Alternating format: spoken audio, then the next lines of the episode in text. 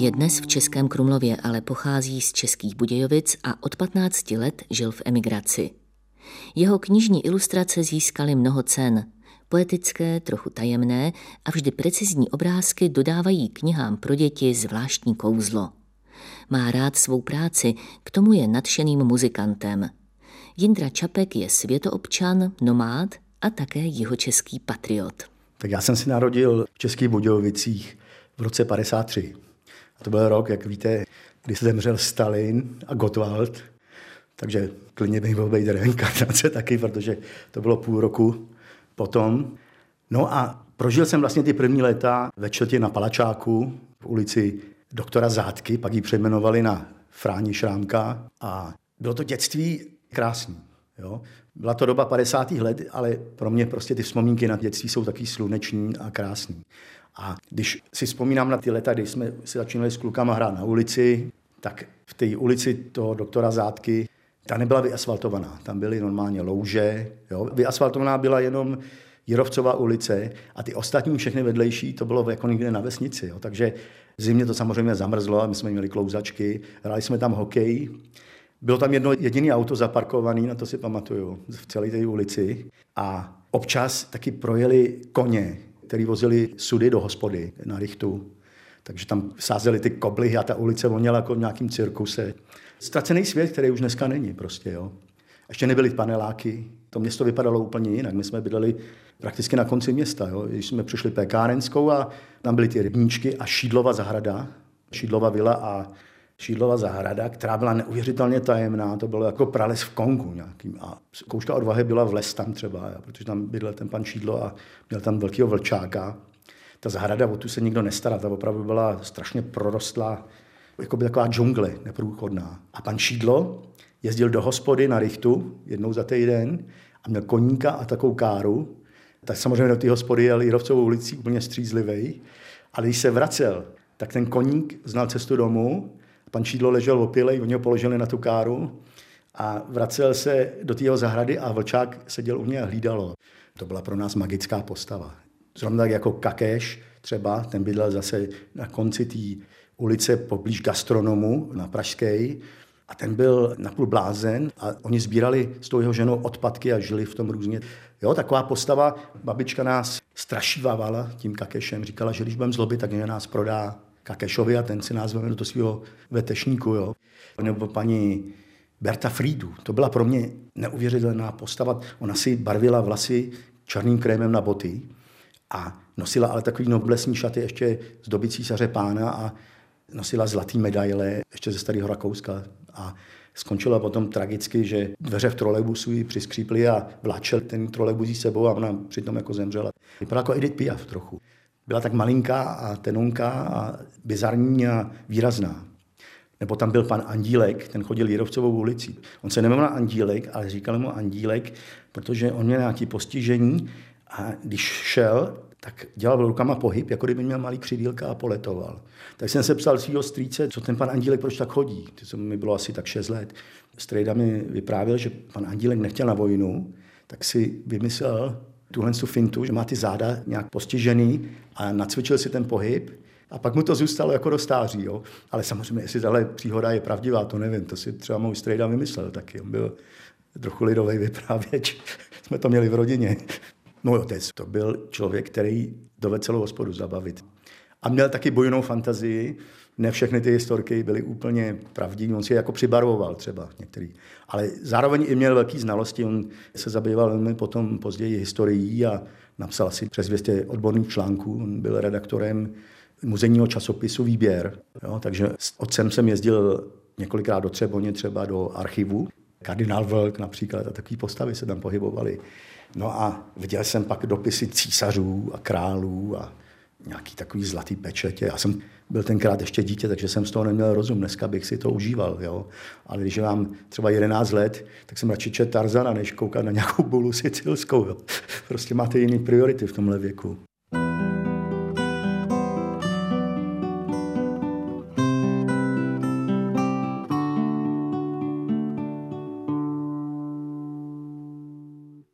Já mám krásný kresby tady, když mi byly asi tři roky tak jsem třeba omalovával etikety na trojuhelníčky, kde byla vyobrazená rozhledna na kleti. Už jsem třeba kreslil perspektivně v pěti letech ty vlaky a tak. Což si myslím je ta, možná ten talent. To asi zřejmě je vrozený. Protože můj táta maloval docela dobře a vybíral mi samozřejmě pěkné knížky. Tak já jsem s těma knížkami vyrůstal a už od malička mě fascinoval třeba Trnka, protože byl takový strašidelný. A to se mi vždycky líbily, strašidelné věci. Potom, když jsem byl větší, třeba když mi bylo 13, tak jsem už kreslil jakoby takový ilustrace do různých hororů. Jo? Pak ještě u nás doma byla jedna věc, že můj děda byl bibliofil a sběratel knih a můj otec taky. Jo? Takže tam bylo tisíce knih u nás v mě. Třeba všechny ty hrady a zámky od Sedláčka, takový hodně historický knih, protože děda byl sice řezník, ale byl blázen do historie a kopal pořád na dívčákům nějaký střepy. Tam jsem asi získal taky takovou lásku k tomu starému umění protože jsme začali pak jezdit po těch zámcích, když už jako jsem měl z toho trošku radost jako dítě. A to jsem byl fascinovaný, když jsem viděl třeba zrovna tady na Krumlově ty nádherné portréty těch Eggenbergů a to na mě zapůsobilo tak neuvěřitelně silně. A vím, že mě to okamžitě od začátku fascinovalo a říkal jsem si potom, takhle bych chtěl malovat tímhle způsobem. A když mi bylo asi tak 12, tak jsem dostal od táty olejové barvy k Vánocům a stojana a co člověk potřebuje na to malování, nebo co si myslí, že potřebuje. A začal jsem chodit malovat do plenéru jako kluk. A už jsem si hrál na takový to malíře, tak jsem šel třeba na Starý hřbitov a tam jsem si to postavil. A začal jsem malovat ty stromy a kostel. A najednou šel kolem takový dekorativní stařec v širáku a z mašlí. No a byl to Rafael Schuster. A on byl opravdu úžasný, jak vypadal. Jo? To bylo jako z nějakého filmu. Tenkrát už mu bylo určitě třeba 75, měl bílý vlasy už a tak mě jako sledoval, jak maluju. No a já jsem poznal, že to je Rafael Schuster, tak jako pokorně se optal na rady a on mi poradil, kde má být přidatý barvy a tak. A já jsem se ho zeptal, jestli mu to můžu teda přines ukázat, až to domaluju. No a on řekl, samozřejmě, tak přijď a on bydlel hned kousek odsaď, taky na krásném místě, který bohužel zmizelo z Budějic, staré město. Tam bydlel v takovým malým domečku. No tam já jsem teda přišel a tam byla atmosféra něco jako kolem roku 1900, někde ve starém Rakousku, ještě ten nábytek, všechno z té doby. A teď jsem tam viděl všechny ty obrazy rozdělený, já jsem byl jako v sedmém nebi úplně. To byl pro mě pocit, no, to, na to nikdy nezapomenu. Ale to už jsem chodil do té lidové školy umění. že pro mě ten Rafael Schuster byl mnohem zajímavější než Milan Peterka, který byl jako oficiální učitel v té lidové škole umění, protože to, co on maloval, Nebylo to moje srdce, jo? ale to, co dělal Rafael Schuster, to mě jako citově oslovilo. Já jsem to cítil jako, že mě to fascinovalo. Jo? A teď jsem měl hroznou radost, že můžu za ním chodit. Takže já jsem tak pravidelně třeba jednou za měsíc tam zašel s těma kresbama a začal jsem mnohem víc kreslit ten plenér a tak. A on mi to vždycky jako hodnotil a dával mi rady. A to šlo několik let takhle.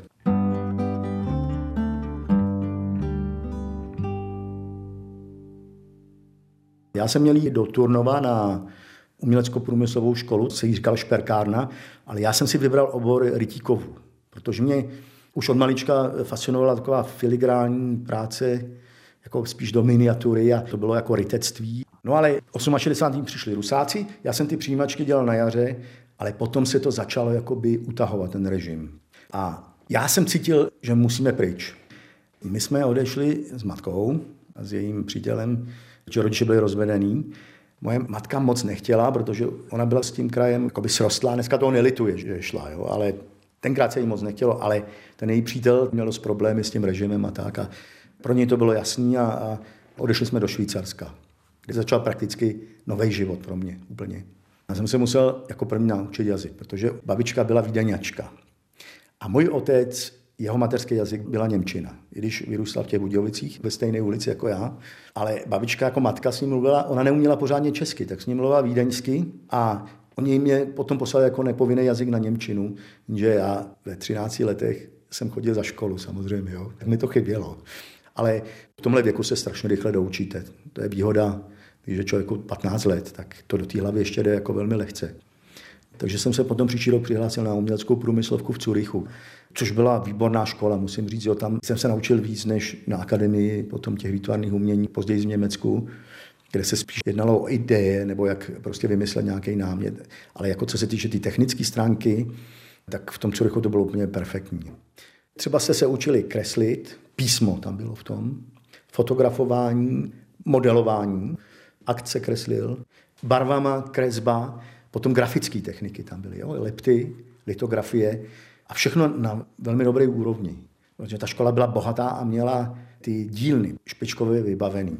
Pak jsem tam měl takový jako zážitek, že jedna moje teta, která se jako legálně vystěhovala, žila poblíž za hranicema a seznámila mě s malířem Janem Jedličkou, který, myslím, dodnes žije v Curychu. A on je jako výtvarný grafik a zároveň restaurátor. On studoval u profesora Slánského v Praze. A o to jsem se naučil strašně moc. On mi poradil s těma technikama. A já to Jedličku strašně obdivoval, protože v těch 17 letech jo, máte nějaký takový vzor. Tenkrát jsme všichni byli blázně do Dalího, jo, třeba. A Jedlička v té Praze na akademii dělal takový jako surrealismus. Pro mě on byl idol. Ještě i když jsem tam měl možnosti třeba to moderního umění, v Curychu jsou úžasné sbírky, tam je třeba Birle sbírka, tam jsme mohli jako studenti chodit dokonce zadarmo. Takže já jsem viděl všechno, Picasso, jo, Braka, Paul Klee, nádherné sbírky azijského umění, třeba Riedberg muzeum v Curychu je pověstný. Tam jsem třeba viděl, jak se vyrábí ty japonský dřevority, což bylo úžasné, techniky japonských dřevoritů a že se člověk jakoby vzdělával sám ještě k té škole, protože já jsem byl do toho nadšený úplně. A pak jsem nechtěl dělat nějaký jako užitý obor. Jsem se rozhodl, že bych chtěl jít na Akademii výtvarných umění. Že ve Švýcarsku žádná Akademie výtvarných umění nebyla. Tak jsem to zkusil v Německu. Karlsruhe, kde je jako poměrně dobrá známá akademie a měla pobočku ve Freiburgu, v Reisgau. A dostal jsem se na tu akademii takhle. A tak jsem opustil Zurich a začal jsem se věnovat jako volnému umění. Přičemž jsem zjistil, že inklinuju k ilustraci. Maloval jsem malý formáty, víc takový jako příběhy vždycky v tom zabalený a tak. Já jsem se tam potom seznámil s mojí první manželkou a přestěhovali jsme se do Curychu zpátky, že tam byly jako lepší podmínky a tam jsem se seznámil s mým prvním nakladatelem. To byl Otakar Božejovský a Štěpán Zavřel, ilustrátor velmi úspěšný, který se učil kdysi u Trnky a v 61. roce se mu podařilo přes Jugoslávii odejít do Itálie. A oni založili tohle nakladatelství, které bylo velmi úspěšné a tam jsem dostal příležitost první. A já jsem to vyzkoušel jenom tak halabala, jo? Vlastně já jsem si myslel, zkusím ilustrovat knihu. Byl to výborný takový švýcarský spisovatel pro mládež, Max Bolliger, já už vůbec nevím, jestli ještě dneska žije, on byl poměrně už tenkrát starší, ale byl jako velmi uznávaný a oni mi nabídli od něj text, tak já jsem to udělal a ta kniha okamžitě byla úspěch. Já jsem s tím vždycky jako koketoval s tou ilustrací, ale netušil jsem, že to vklouznu takhle lehce. Tak člověk se stal najednou tím ilustrátorem. Výdělky byly různý, jo. někdy to bylo super, někdy zase mín, prostě jak ten život jde, nebo někdy jsou třeba různé módy knižní. Já ale nikdy ten svůj styl neměnil. Vždycky dělám, jak mě to třeba jde ze srdce. Jo? Podle svý touhy to dělám. Takže já nikdy nedělám kompromisy. Já jsem pak se začal víc orientovat na pověsti, na mytologie pro starší děti, jo? nebo i pro dospělí. A hodně jsem dělal svého času taky v Německu teda obaly na beletrii.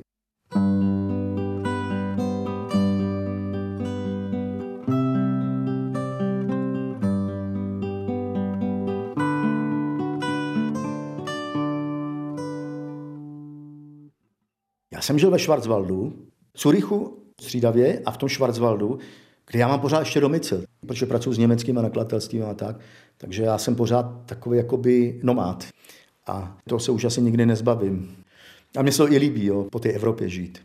A to jižní Německo, ten Schwarzwald, Vogézy, Alsasko, trošku mi připomínalo Jižní Čechy. Protože člověk zase podvědomně si vyhledává oblasti, který mu připomínají trochu ten opuštěný domov. Jako u mě aspoň to tak bylo. A i ta mentalita, že ty lidi jsou trošku takový konzervativnější, do všeho se ne tak nehrnou a spíš si potřebují na dobré jídlo. Tam bylo dobrý víno. Alsasko, Bádensko, Mark Rifleland, výborný víno. My jsme vždycky byli poblíž nějakých vinic, takže k tomu vínu já mám takový jakoby vztah. Mně se to strašně líbilo, žít na té vsi. Já jsem právě udělal takový kompromis s tím Krumlovem, že to je na půl vesnice a na půl město. Tak jsem to spojil dohromady. No.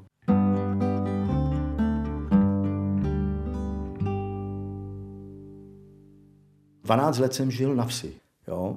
A pak jsem se přestěhoval do Prahy. Já jsem žil dva a půl roku v Praze, ale přičemž musím říct, já jsem neustále pendloval. Jo? Jako i dodnes. že mám vlastně ty dva domicily. A tenkrát byla ta Praha taková tristní velmi, ještě v tom 95. roce, takže mě to jako trošku deptalo. Jo. Já jsem přijel z toho světa západního, kde ty lidi se na vás usmívají, když někam přijdete a pozdraví, i když vás neznají. Jo. Když jdete přes ulici, tak vás nikdo nepřejede. Prostě takový jako civilizovaný chování. A teď jsem přijel do strašné džungle. Jo. Prostě pro mě to bylo až moc silný kafe. A já jsem nikdy nechtěl žít ve velkom městě. Pak jsem si říkal, ne, tak když už teda budu žít v Čechách, tak chci žít tam, kde teda mám to srdce, v těch jižních Čechách. A prostě jsem to zrušil v té Praze a začal jsem něco hledat v Krumlově, protože k tomu Krumlovu jsem měl už v dětství silný vztah. Pro mě ten Krumlov bylo magické město. Jsem si tady obstaral byt v centru. Pro mě má smysl jenom žít v tom historickém jádře. Jo, jinak eh, můžu bydlet třeba v New Yorku nebo v Praze nebo jo, kdekoliv jinde. Ale pro mě je strašně důležitý žít tady v tom historickém městě. No a teď už jsem tu od roku 98, to už je 14 let skoro. Jo. Mně to připadá, jako kdyby to bylo před rokem. No. A já jsem netušil, že tu zůstanu. A teď tu mám novou rodinu. V roce 2002 jsme se známili s mojí nejnižší manželkou a mám tu dvě děti. Devítiletou dceru a pětiletého syna a žijou tady na těch zámeckých schodech s náma. Tak to je nový život. No. Ale je to krásný. Mě ty děti dávají strašně takovou jako mízu, takovou sílu, to, že oni vás tak drží v trapu, že člověk nemá čas, aby zdementnil.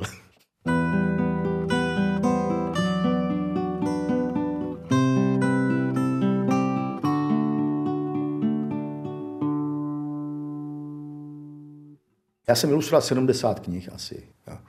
Byli výborní autoři, to nemůžete odmítnout. Když vám někdo nabídne třeba Michaela Endeho, jo, který byl můj, myslím, takový nejlepší, nejznámější autor, který jsem ilustroval, v době, kdy ještě on žil. A on bohužel potom, po té naší spolupráci rok potom zemřel. On chtěl ještě, aby jsme udělali další knihy, ale už tomu bohužel nedošlo.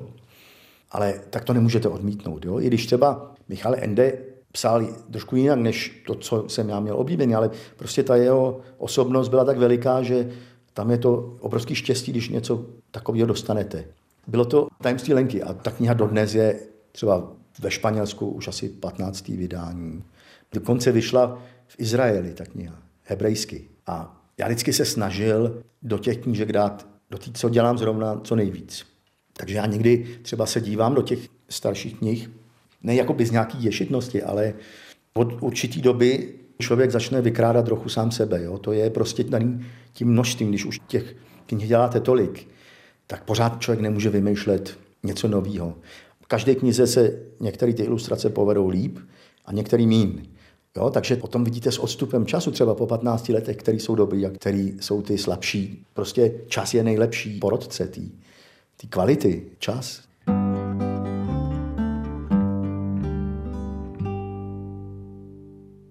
Muzika, to byla vždycky moje vášeň. Já jsem se sám naučil noty, nikdy jsem nechodil do hudebky.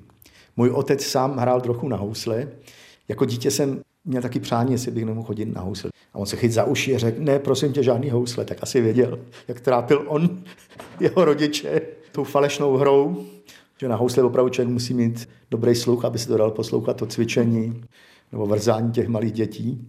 Tak potom mě nějak fascinovala ta kytara. A pak byla ta emigrace a my jsme měli jiný starosti, musel jsem se dostat na školu a tak, tak jsem se k tomu nikdy nedostal. Já jsem si jako brnkal vždycky třeba ty, ty tramské písničky a tak. A Potom jsme bydleli v Curychu, potom studiu, ale to už jsem hodně jako třeba taky ty různé bluzy, jo, mě brali jeden čas.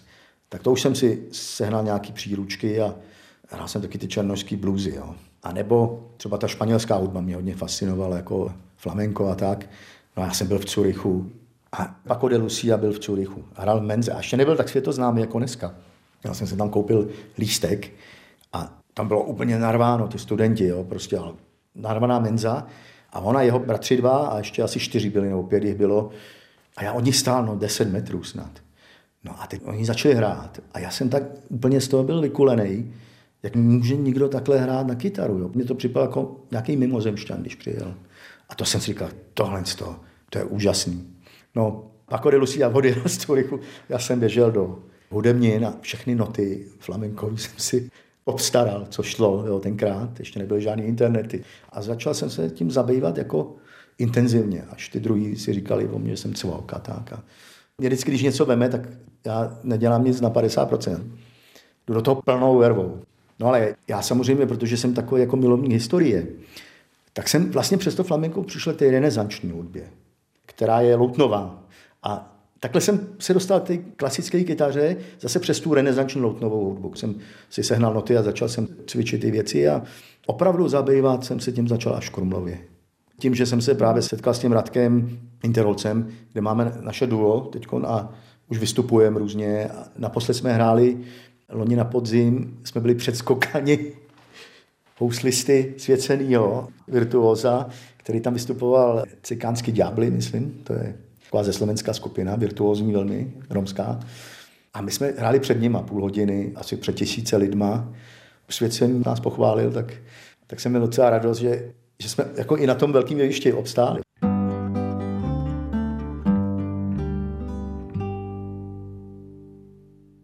Štěstí je takové jako velmi relativní věc. Jo? Záleží, jak si co berete taky. Jo? A pak jsou, a což to je v každé rodině, ale jsou umrtí různý a, a neštěstí, sebevraždy. Třeba, víte, jsme měli v rodině mý bratranci, s kterými jsem vyrůstal, takhle skončili život a že já jsem byl jedináček. Tak oni pro mě byli jako sourozenci a to byl pro mě velký šok třeba tohle, jo, když se to stalo. V životě jsou chvíle, které jsou samozřejmě smutný. Ale štěstí je v tom, co se týče toho, co člověk chce dělat. Já si myslím, že klíč ke štěstí je to, že si člověk zůstane věrný. Jo? Že děláte to, co vy chcete a ne, co by chtěli druhý, abyste dělala.